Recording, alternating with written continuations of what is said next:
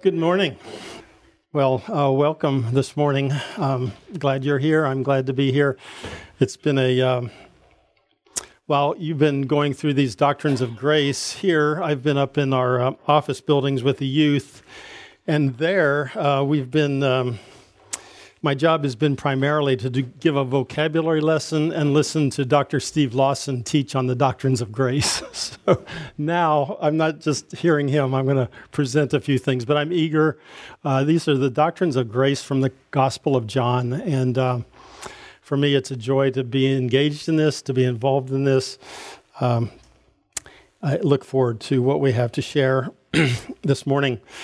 The, uh, the Gospel of John, you would you would imagine, you could only imagine, and you don't have to imagine, I think we would know it, but these doctrines of grace, I'm going to use the word if they're true, not meaning, I think, I'm not sure, since they're true, uh, you would think that uh, they would be found throughout the scripture and uh, in the Gospel of John as well. So uh, we're going to be taking a look at uh, how we can see these uh, doctrines of grace in the Gospel of John. And the, the thing I, I, I, hope you're fascinated by it. I hope you're helped by it, encouraged by it. Um, but we, what we see in the Gospel of John is these things lived out. They're, they're not merely, and I don't mean it's a bad thing, but they're not merely line items on a, a document page. This is the, the, the, doctrines of grace lived out in, uh, in the life of uh, humanity. We see Jesus interacting with uh, individuals, with crowds. Uh, we see him uh, drawing people to himself. We see people uh, resisting uh, his um, the, the obvious truth of who he is and what he does. So I, I, would think for those of us who are believers, and we know we're called upon to be witnesses for Christ, we're called upon to be ambassadors, to be fishers of men, uh, to, to see how Jesus lived this out, um, these truths of the doctrines of grace. Uh, let me uh, pray, and I'll continue on with a few introductory thoughts, and then we'll begin to look at these um, five doctrines of grace. So let me pray. Heavenly Father, we are thankful for the week that has passed. We're thankful for the week that lies in front of us. We're thankful, uh, past, present, and future for just the awareness of your presence, the reality of your presence, your goodness in every way. We come to you uh, as we want always to come to you humbly. We want to stand under you, Father, stand under your revelation of yourself, of your ways, your plans, your purposes, knowing that as we stand under you, uh, accepting what you give us, we, we come away with the understanding that we seem to call and hunger for. Father, uh, guide uh, our ears, our hearing, my speaking. Lord, allow me to say that which would be honoring to you, representative of you. Um, keep me from uh, those things that'll not be helpful, not be necessary at the moment. But we, we look forward to hearing you as, as we look through the Gospel of John. We're thankful for it, thankful for this time. We pray in Jesus' name. Amen. So, uh, you have a handout um, that'll guide our way through it. Um, I almost gave you this four page handout, and I felt like maybe that'll be too much. Uh, what I have here are, are, the verses spelled out that we're going to be looking at, and uh, I do. I've made up some of these. I didn't want to put them in front of you right now. I felt like that may not be the best way to go about things, but we'll walk through this. I'll, I'll give reference to scripture. You can find them on your page, but afterwards, if you'd just like to have that in a, a more compact way, we'll do that. Uh, hand those out and make them available. Three uh, passages you know, the Gospel of John, I, I think I could pull passages out of uh, every chapter of the Gospel of John and say these are key, these are important, they're significant. At the end, near the end of the Gospel of John, John uh, discloses, he tells us his purpose for writing this Gospel. We see in verse 30, um, uh, John is saying, Therefore, many other signs uh, Jesus also performed in the presence of the disciples, but these, these that I've written, these that are uh, in these chapters, these have been written so that you may believe that Jesus is the Christ, the Son of God, and that believing you may have life in his name. you could almost imagine this would be a, a, a, a bad imagination, but I think it, it, can be helpful to think of things. You can imagine as John is sitting down to write this, and then God's looking over his shoulder, seeing what he's writing. All right, there's problems right there already, but uh, God's looking at what he's writing, and God's saying, John, don't you get it? Don't you get it that I've chosen those I will save from the beginning of time? Don't you get it? why, why do you want to write this? Why, do you, why are you doing this? Don't you know it's all decided, it's all chosen? God didn't say that to John. God prompted John to write these things. And John wrote these not at his own whim, he wrote them uh, at God's uh, inspiration. And so his writing is that uh, people might know Christ and believe in him. Last night I reviewed through it. Um, I believe in the Gospel of John you can find at least 90, uh, 90 uses of the word believe. Sometimes it's believe, sometimes it's they did not believe. But this, uh, this call for us to believe uh, is very present in the Gospel of John. I, I, hope and I believe that benefits us as we, as we too. We, we do ask questions, things we've been hearing. They create legitimate questions, good questions. We want to be looking at Jesus and seeing how he um, did these things, uh, lived out these truths. Interesting, the timing of it. Last night I was here up in the office building. I I uh, wanted to be here to make some copies, but on Saturday evenings I do a, a Zoom Bible study with some Korean families, two families. It's two adults in each family, two children. Near the end of the time, them not knowing what I'm teaching about today, one of the, I think he's an 11 year old boy, he, uh, more serious than I've ever been. He's a serious boy, but he, he looks at me and he says, Isn't it true that God chooses people? I said, Yeah, that's, that's true. And he said, well, what if God didn't choose me? Can you imagine? Are you ready to answer that question? are you ready to do that? I hope this will help us. Um, I believe it's helped me. Um, and uh, and so what we're saying is these are not just things to let go in your ear and out the other one. Okay, uh, we want to pay attention and we want to see our Savior, um, who died for His own and redeemed them in John 1, uh, so the beginning chapter, uh, and we'll look at this passage again several times. Um, Jesus came to his own, and those who were his own did not receive him. But as many as received him, to them he gave the right to become children of God, even to those who believe in his name, who were born not of blood, nor the will of flesh, nor the will of man, but of God in that passage, and it's uh, most likely it's been uh, instructed and taught um, in other aspects of the Bible. This is pervasive, but we see there are those who do not believe, those who do not receive Him. We see there there are those who believe Him, believe Christ, among whom I trust we are, and per, though perhaps maybe not each one. But we also see, and we'll talk about it later, but we see that where this belief comes from, where that belief comes from. And then uh, the um, third passage there is John 1 29. Again, early in John's writing, but I think it uh, puts in front of us the, uh, the very reason for Christ's coming. Uh, it says the next day he saw Jesus coming. Uh, who, who's the he? Anybody know? John the Baptist. I love this image. Some of you may have heard me do it before, but I envision John the Baptist standing before a crowd. He had crowds around him, although his message is one of repent, change your thinking, change your life. He drew crowds around him. But John was not seeking to bring attention to himself. Uh, across the landscape, he sees Jesus walking across, and uh, he points and he says, Behold, the Lamb of God who takes away the sin of the world. Um, there were those among them in, in, in, whose heart God was at work. There were those among them that were quite aware, I believe, of their sin as they saw the holiness of God. When you, when you get a glimpse of the holiness of God, it shouldn't take you really long to recognize that you are in great need. You're sinful before Him, and uh, you have need to have someone take away your sin penalty.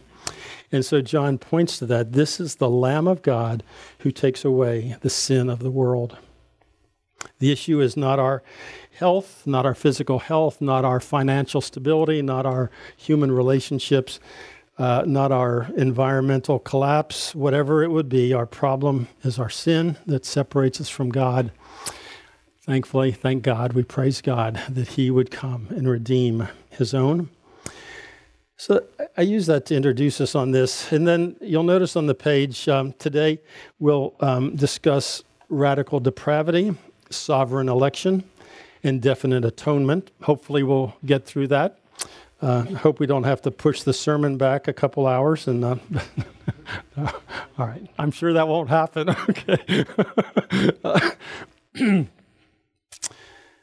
So I, I, there's a lot on here. I don't want to give a sense of rushing through it, um, but I do hope to lay these things out, and we'll just trust God that that happens. Radical depravity. Um, we see nine headings here, and uh, the first, what we're, what we're recognizing is the nature of of man, the nature of man in John 1:10. John 1:10 uh, tells us Jesus was in the world and the world was made through him and the world did not know him. Did not know him. There was an ignorance of him. Interestingly, as I think of it, ignore. Have you ever ignored something before? Have you just ignored something? What, what is that? What, what's the implication there? You know it's there. It's there, but you ignore it. Okay, you. Uh, we can say I'm ignorant of that. Doesn't always mean I've never heard of that. It, it could be uh, it's been there, and I just ignore it. And I think we know. If we look at Romans one, uh, just quickly a quick reminder. Uh, so clear in Romans one, um, the natural reaction of man. verse uh, verse 20 verse uh, well verse 19 because that which is known about god is evident within them for god made it evident to them. Uh, for since the creation of the world his invisible attributes his eternal power and divine nature have been clearly seen being understood through what has been made so that they are without excuse. For even though they knew god they did not honor him or give thanks to him in our in our natural state, we are ignorant of God. We're not born. Um, we're not born. Um, but it, it, just an interesting contrast here, interesting expression. We we can know him, but we ignore him, and therefore we we do not function in that knowledge of him. So there's a spiritual ignorance. There's a spiritual blindness we can find as we go through John.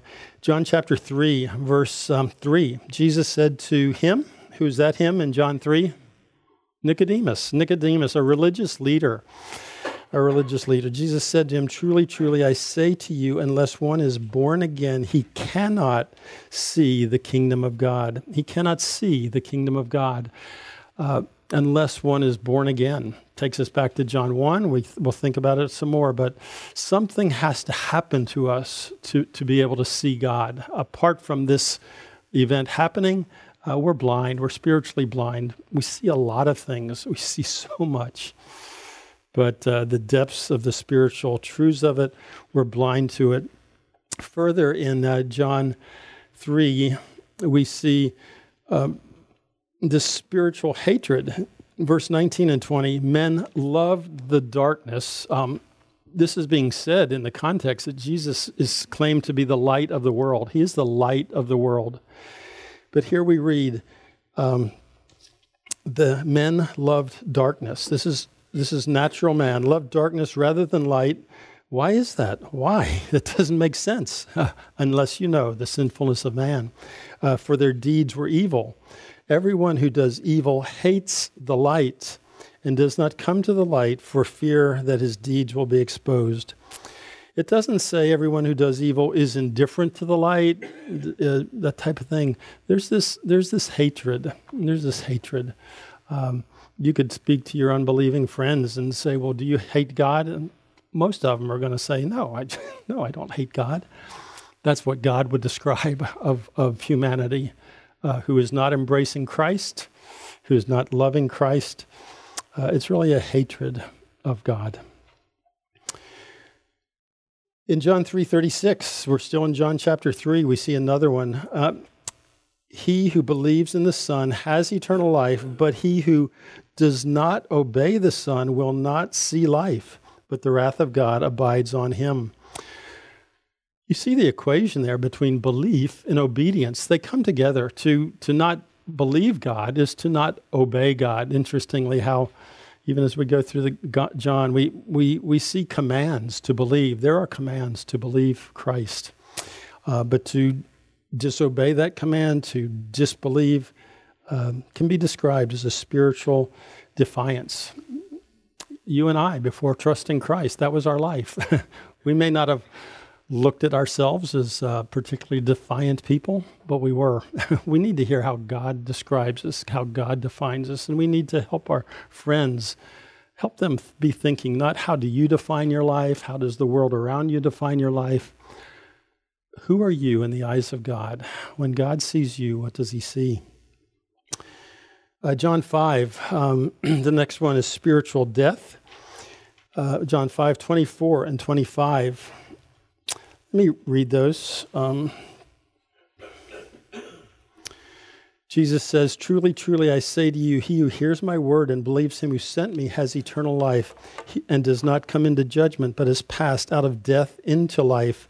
You see there uh, the implication. To believe in Christ, you pass out of death into life. But without Christ, spiritually dead, there's a spiritual deadness.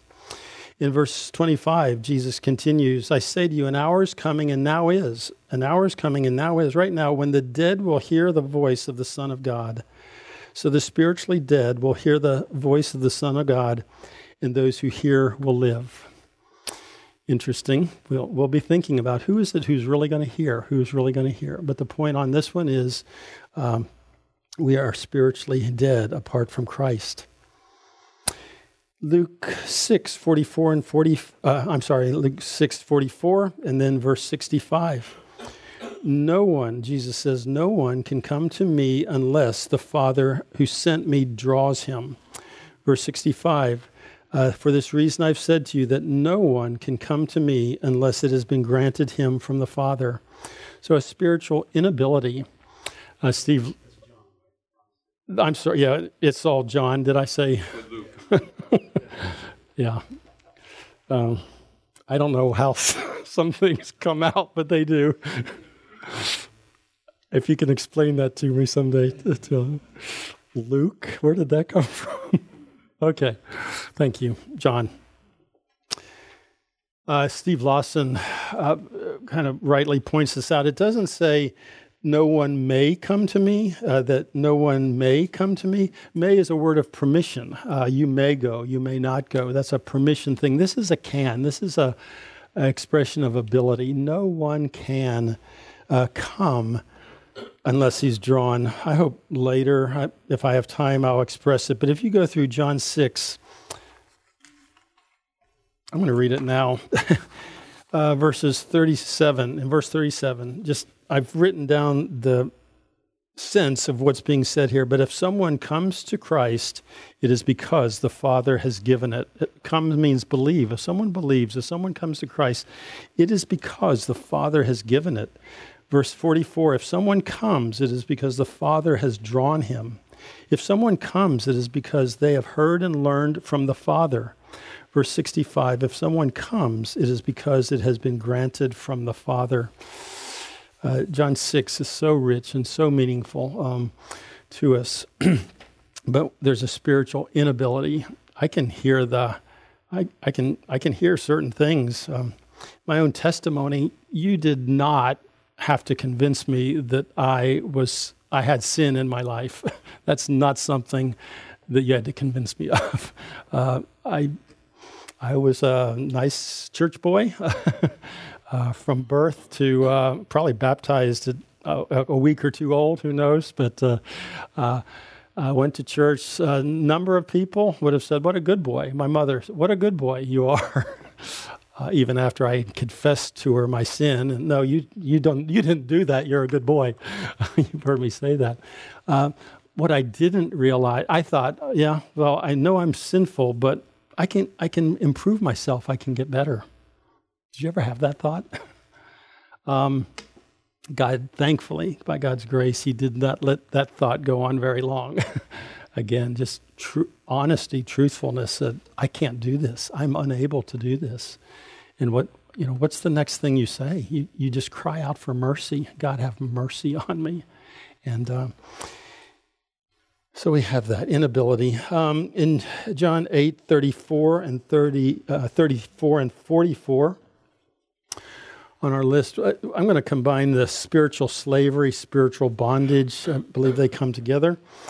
Uh, verse 34 Jesus answered them, Truly, truly, I say to you, everyone who commits sin is the slave of sin in this case, to commit sin, the, the impression is to live a life, a live a life totally devoted to that. You and I, as believers of children of God, we, we will commit a sin.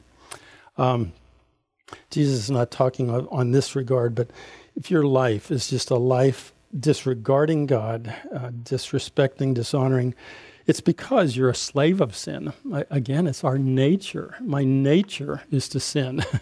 uh, apart from my knowing that Christ died for me, took away my sin, the the thing I look back to most, I'm so thankful for that that God helped me understand my nature was to sin. That's my nature. I could not change it. I, I, I wish I had time to walk you through it, but I think of a I think of a fish looking up in the sky and seeing a bird, and that fish saying, "Man, I, that's what I'm going to be. I'm going to be a bird." And so he gets out all of his books and he studies all the life of a bird and all the mechanics of a bird and all of that. He's still a fish, and then he thinks, "Well, I just need to I just need to watch and imitate." So we watch, and still still a fish. And he thinks, well, I just need to be near them, be among them. I just have to be with them. End of the day, still a fish. You and I are sinners by nature. That's why we sin. Uh, and we're in bondage to that. And, and, and if you, if you read this section, the, the part, what, what's part of that is that you don't even know it. When Jesus spoke this to these people that you're a slave to sin, do you, you remember what their response was? We've never been enslaved to anyone. How foolish. How ridiculous. As a, a flag, a, a flag, Roman flag flew over them. But there's this just denial of reality because Satan Satan seeks to kill and steal and destroy. He leaves us in bondage and he leads us in blindness. The last one that we list here is spiritual deafness in John chapter 8, verse 43 and 47. Why do you not understand what I'm saying? It is because you cannot hear my word. You cannot hear my word. 47. He who hears the words of God, oh, he who is of God hears the words of God. For this reason, you do not hear because you are not of God. Interesting how uh, Steve Lawson presented this, but he he, uh, he said in his first, he said, We're going to be talking about the doctrines of grace, and the doctrines of grace are, are like a diamond, a beautiful diamond. If you just pull that diamond out and look at it, it has one nice appearance, but you put that diamond against a black velvet backdrop, and he describes how the richness and the vibrancy of that diamond uh, just comes out in its fullness. Not that the diamond is every, any different than what it was this uh, uh, radical depravity, if we don't know this, if we don't know the depth and the riches of this, we can sometimes yawn at grace. And, oh, of course, God's gracious to me. I, who, who, would not be gracious to me? you know, that, that's how humanity will think. And so, this this awareness of the of, the depth of our uh, depravity, this is the backdrop, and and with this, if you don't come to the conclusions, if you don't see what God is saying in these other doctrines of grace, I believe you end up being deceived and uh, you end up really not having an answer to, to the questions that lie before us. Let's uh, look at sovereign election. Sovereign election. I think we're going to find here with sovereign election and with def, uh, definite atonement we're going to find some of these passages fit in both places, so we may see them again. Uh, some of them could even be tied into these others. The, the uh, even Lawson says these, these doctrines all come together. You don't just pick and choose what you want, they come together. They're all together. And they must be together. And we thank God and praise God that they are all together. So, sovereign election, we come back to John 112. Um, a divine choice is the title. To tell you the truth, uh, Steve Lawson put some titles on these. He has a uh, he has a, a, a, book that I've been able to refer to, but I've also been listening to his lectures, and they they don't always match up. They don't contradict in any place, but it's not everything that matches up. But uh, divine choice, John 1.12. As many as received him, uh, as, the number of those who received Christ, who believed in his name, and it says that they were born, and then there's not of blood, not of the will of flesh, not of the will of man, but of God. There's three negatives, there's one positive. And I believe God graciously gave us those three negatives because without them, we may be drawn or to, to be thinking that those are the ways that we became children of God. Uh, but no, it's of we're born of God, a divine choice, a divine choice and a divine work. I'm sure you've heard it before and you've thought it. You and I, I ask friends, uh, do you remember the day you were born? Most, most of them don't. All of them don't. I said, what did you have to do with your birth? In other words, what, what was your involvement in your birth? None. I said, that's right. In your physical birth, that was not something you you participated in that. Spiritually, it's quite the same way, and I believe that's why God chooses this to communicate to us. Um, it's God's it's God's divine choice. When you think of that, then you have you you have to move in the direction of a conclusion. Why did these not believe? You come to the conclusion they were not chosen. They were not chosen. Are they still called upon to believe? Yes. Are they still held responsible for their failure to do that? But this sovereign election is God's work. Uh, John 6, 37 and 30. Um, 9 um, All that the Father gives me will come to me, and the one who comes to me I will certainly not cast out. 39 This is the will of him who sent me, that of all that he has given me I lose nothing, but raise it up on the last day. This is, uh, this is God's choice. It, it, it's an eternity past. God God chose, and then God gives to Christ. God chose, and God gives to Christ. Um, I, I don't think it can be clearer. We, we sometimes the thoughts like that trouble us. We, we ought to be thankful. I'm thankful that God chose me.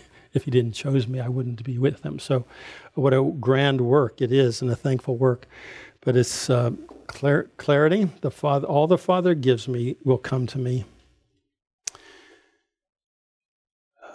I think perhaps the idea of an eternal choice and loving choice. It's, it, we see this in, in God's relationship to his son Jesus Christ. This was a love gift. These, these ones who were saved are a love gift to Jesus Christ. So it's a loving choice, uh, a, a, choice of love of, to the Son as well as a love to those who are saved. And it's eternal, it's out of God's, God's eternal working.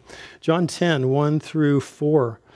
Um, a precious choice. Interestingly, um, in one of Lawson's books, he says precious, then the other one is previous. So there's a previous precious choice.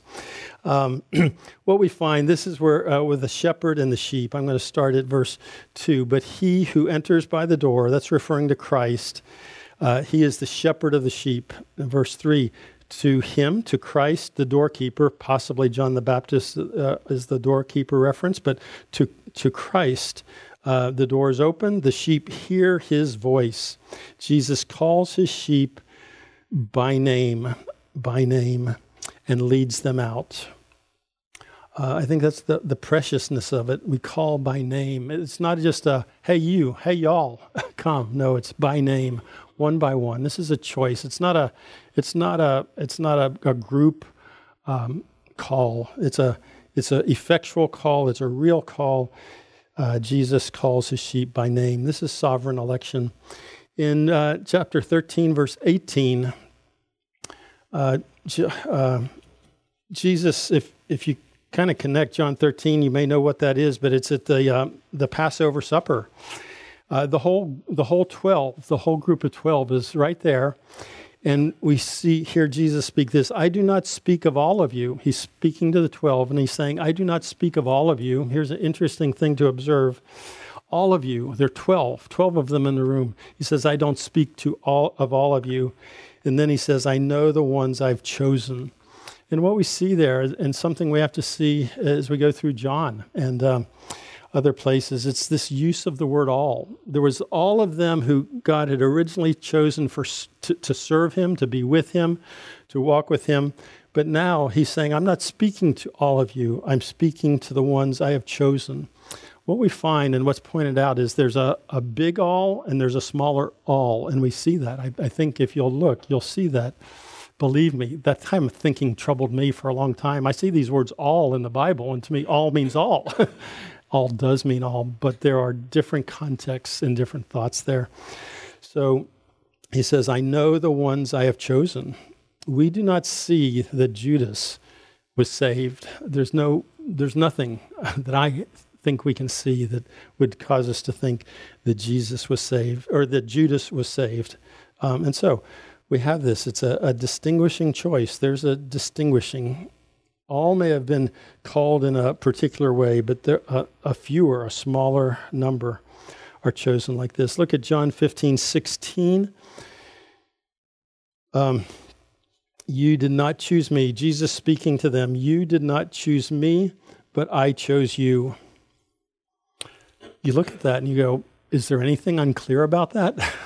Steve Lawson says, uh, he wanted to make sure he got it, so he looked in the Greek. So he studied the Greek real carefully, real closely, and then he presented this is what it means. He said, It means you did not choose me, but I chose you.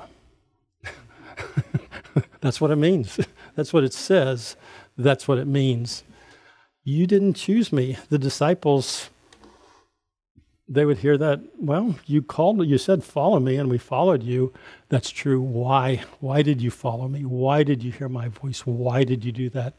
It's because I chose you. I chose you. Um, uh, there's a there's quite a clarity uh, to these statements, and um, I believe we're um, to come to any other conclusions leave us uh, really in opposition to what God's saying overall. John 15, 19. Uh, oh, by the way, um, pointed out, I chose you and appointed you that you would go and bear fruit and that your fruit would remain. Can't speak long on that, but that's a purposeful choice. God chose us for a purpose, and that purpose is to bear fruit. Uh, we know in two ways of bearing fruit. One is this fruit of the Holy Spirit. That's what God is wanting to, to do within us. And as God does that, there's a fruit of ministry, there's a fruit of service. We find that in Romans 1, that you would bear fruit. You see, the lives you and I have, if you go the wrong way on some of these thoughts, you may think, well, I'm a robot, I'm a puppet. I, I you know, that's all I am. No.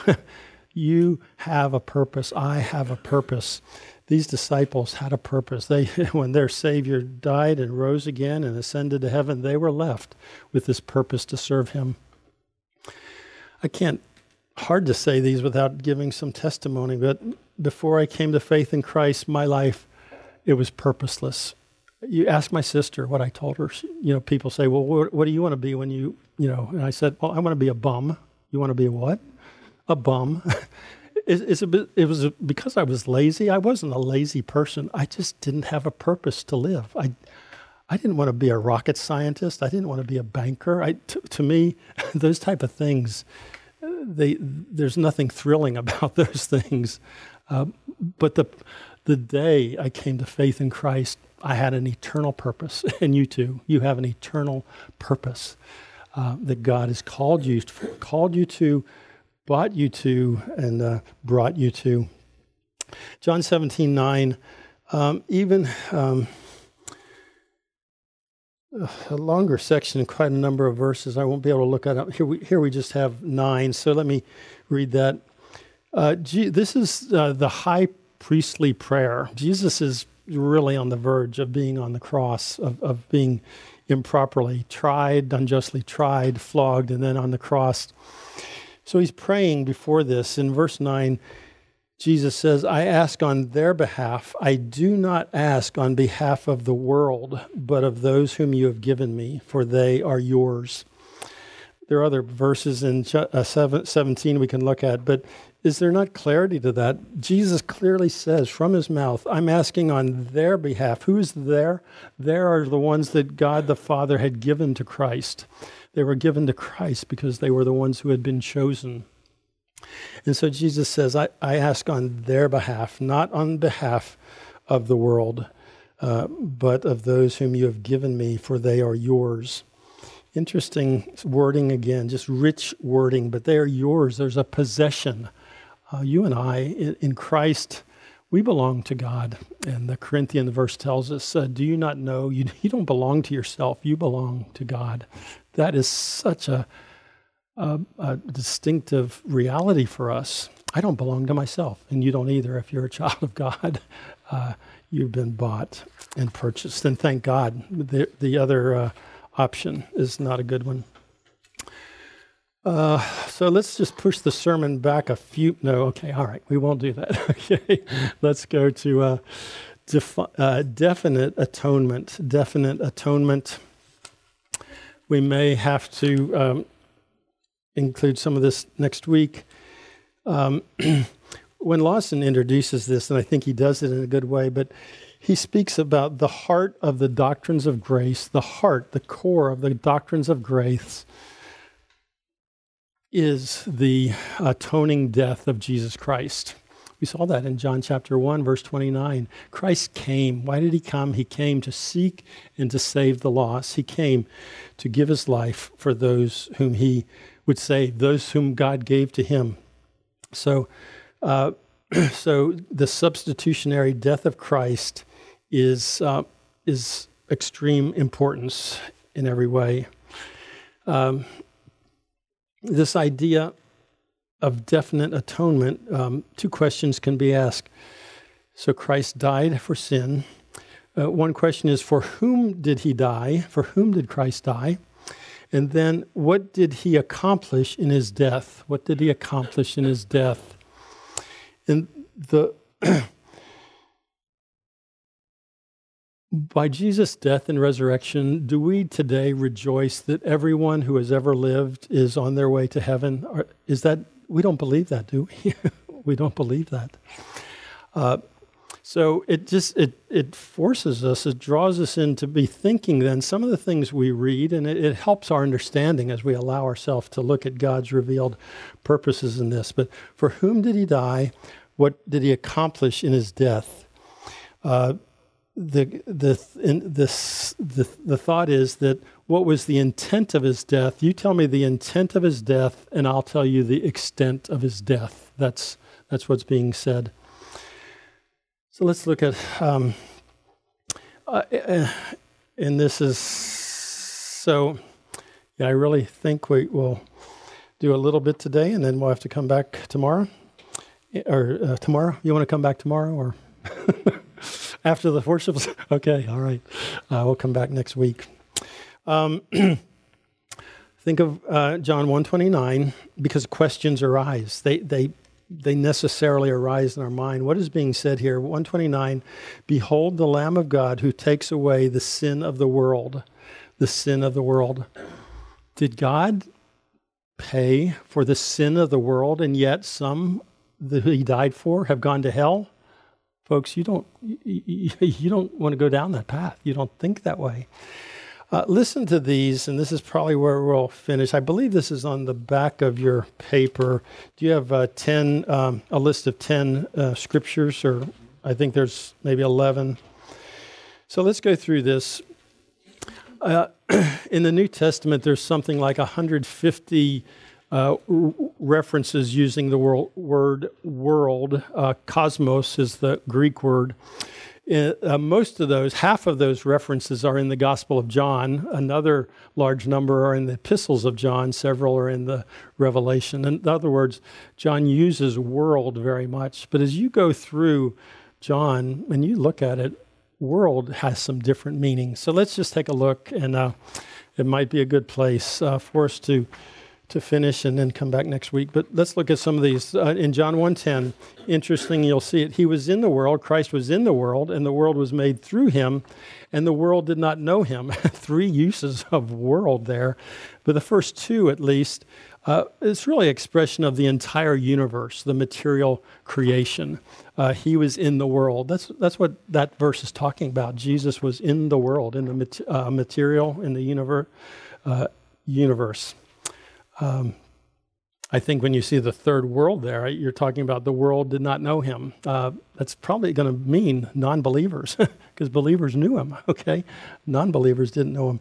John, John 17, 5, Jesus is praying, Now, Father, glorify me together with yourself, with the glory which I had uh, with you before the world was.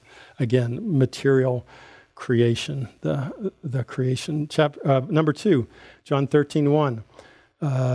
Now, before the feast of the Passover, Jesus, knowing that his hour had come and that he would depart out of this world to the Father, having loved his own who were in the world, he loved them to the end. Interesting expressions. If we, if you take time to think through these, they make what wonderful sense and helpfulness. But in this case, world is the physical earth, just the physical earth, not so much the whole creation, but the physical earth. Number three, John twelve thirty one. Now, judgment is upon the world. Now, the ruler of this world will be cast out. Again, Jesus' words. In this case, world is referring to the world system. Satan is the head of this, anything which is antithetical to God. That's how world is being used in this case. Um, uh, John 7 7 uh, Jesus speaking, uh, I believe he's speaking to his brothers. He said, The world cannot hate you, but it hates me because I testify of it, that its deeds are evil. In this case, uh, the world is going to be referring to unbelievers, humanity minus believers. Believers don't hate Jesus, they don't hate God, they love him. It may be a growing love, a maturing love they don't hate him. So in this case, the world, it's, it's not meaning everyone, it's talking about unbelievers. Uh, number five, John 12, 19. So the Pharisees said to one another, You see that you are not doing any good. Look, the world has gone after him. Uh, in this particular case, Pharisees are speaking. Uh, it was almost an exaggeration on the part of the Pharisees, but they say the world has gone after him the world didn't go it's not the world the totality of every human in the world the folks living in alaska at the time or wherever not everybody was coming. It's, this is world in that case meant a large group. Uh, john 7 4 for no one do, uh, does anything in secret when he himself seeks to be known publicly. If you do these things, show yourself to the world. Jesus' brothers are talking to him. They're saying, Show yourself to the world. It's really just a statement of show yourself to the general public. Don't seclude yourself here. Show yourself, make yourself known.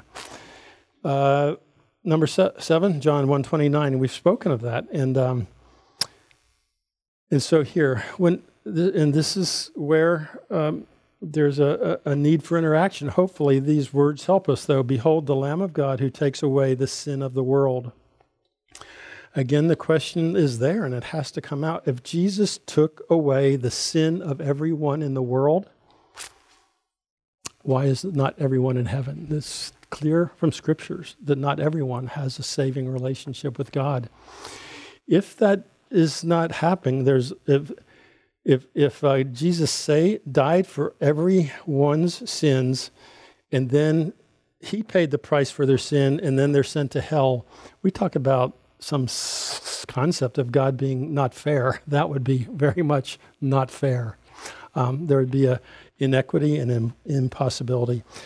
Uh, the, the, variety of scriptures really help us become to define and think through what God is talking about. Um, John 8, for God so loved the world that he gave his only begotten Son, that whoever believes in him shall not perish, but have eternal life. We read that. That word is bombarded upon us. It's a true word from God's, wor- uh, God's word. And yet, in light of these, in light of what we're understanding about use of the world, uh, it's a better conclusion for us to come up with. This is, and these words come out. It's not a. It's not a. It's uh, what do I want to say? It's a what's. Uh, let me get the word here correctly. It's not an all without exception, but it's an all without distinction. Uh, try to exp- uh, last week as I taught it to the youth on the board, I had drawn about 30 stick people. Some, some were with a black pen, some with a red pen, some with a blue pen, some with a green pen. If I said all without exception, it would indicate all of those are, are fitting into what I'm going to talk about. If we understand that all without distinction or the world without distinction, God, God, um, I could say, all kinds of men, all possibilities of men, all, all kinds of humanity. Um, that one will be require some more thinking, but what we see here then it's the idea of um, where where do I have that? It's it's more of an idea including the is, Israel as well as Gentiles. So in that sense, God loved the world. If someone comes to salvation, if someone knows Christ, if someone comes to salvation, Christ is the only one by whom they've come. And, um, and we see in Revelation, we all men, men and women from all tribes and nations. But we see the wording there. It's not all men from all tribes and all nations. I hope some of that um, is helpful. Finally, John, uh, near the end, 17.9. I ask on their behalf. We've discussed this before, but I ask on their behalf. I do not ask on behalf of the world, but of those whom you have given me. In this case, the world refers to the non elect, not for the world, uh, but for those you have given me. Um, I do not ask on behalf of the world, so that means the non elect. Um,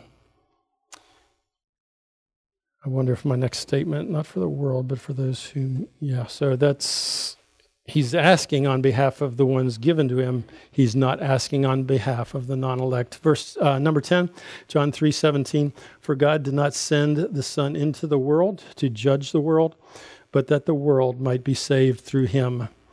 That the world might be saved through him. Um, the whole world is not saved. We recognize that. There's no one here that is going to dispute that. That's a, a that's called a universal view of salvation, and and Scripture just doesn't support it. Because of that, then we have to come to an understanding that the world might be saved through Him. It, that means the elect. That refers to the elect. I have uh, so at the end of our time, at the end of this um, page, Perhaps you've heard things that have been clear to you since uh, you were a kindergartner. Perhaps you're hearing things that um, they challenge the way you've um, been taught, the way you've thought. Uh, these things certainly have come before me this way. I, I, um, um, I have not always been of the persuasion I am, but um, when I stand under God's word, um, we, I just come to a rejoicing in what, what God has done. And let me remind us as I finish. Um, and the little boy asked me last night, he said, Doesn't God choose? I said, Yes, he does. He says, Well, what if God hasn't chosen me? I said, What would make you think that God has not chosen you? Is there anything anywhere to imagine that God has not chosen you? I said, Is God opening your eyes? Do you, do you see yourself uh, attentive to, to what God is saying? Do you see uh, that, that you have an awareness of a need for God's salvation? Um, you and I, um, you and I don't see chosen. As we go through the um, book of John, we don't see God saying, um, preach to people, uh, be chosen, be chosen, be chosen. that's, that's not the message we hear. We hear the message of uh, um, this Savior, this Christ came into the world. He reveals, that's John 1, he reveals who God is. Um, w- recently on campus, we talked with some group of believers and non believers, and um, John 4, the woman at the well, when that picture starts, you don't you don't see a C, you don't see a chosen written on that lady's head, okay? you don't you don't see it there. Um, Jesus came and proclaimed Christ. He, he had chosen her. That's why he came. but what I'm trying to say to us is we look at the Gospel of John and we see how these realities of human responsibility and God's sovereignty work out. I find great hope and joy and direction in those things. Hopefully, we all do. Let me uh, finish in prayer. Heavenly Father, we do rejoice. Um, how can we not rejoice that you would call us to yourself, we who are dead in sin, blind, deaf, defiant, enslaved to sin, uh, no ability to work our way out of that, no ability to merit um, life with you, and yet you have given that to us. You've born us again. We praise you for it. We pray that we might grow. Help us to continue to grow in your great truths, your great doctrines of grace, in ways that we fully honor you and represent you to a lost world. We pray now for our uh, time of worship that it will be um, all to your honor, all to your glory, to our edification. We thank you and pray in Jesus' name. Amen.